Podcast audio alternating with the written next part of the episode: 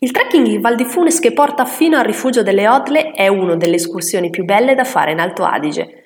Ci troviamo all'interno del parco naturale Puez Odle, a cavallo tra la Val di Funes e la Val Gardina. Percorrendo il sentiero numero 36 si arriva in circa un'ora e mezza al rifugio senza particolari difficoltà.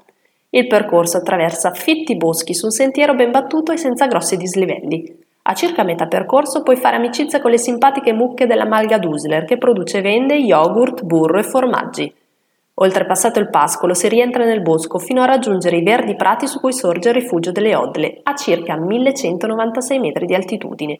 La Malga offre un servizio di ristorazione con una sala interna e tavoli all'aperto sulla terrazza panoramica.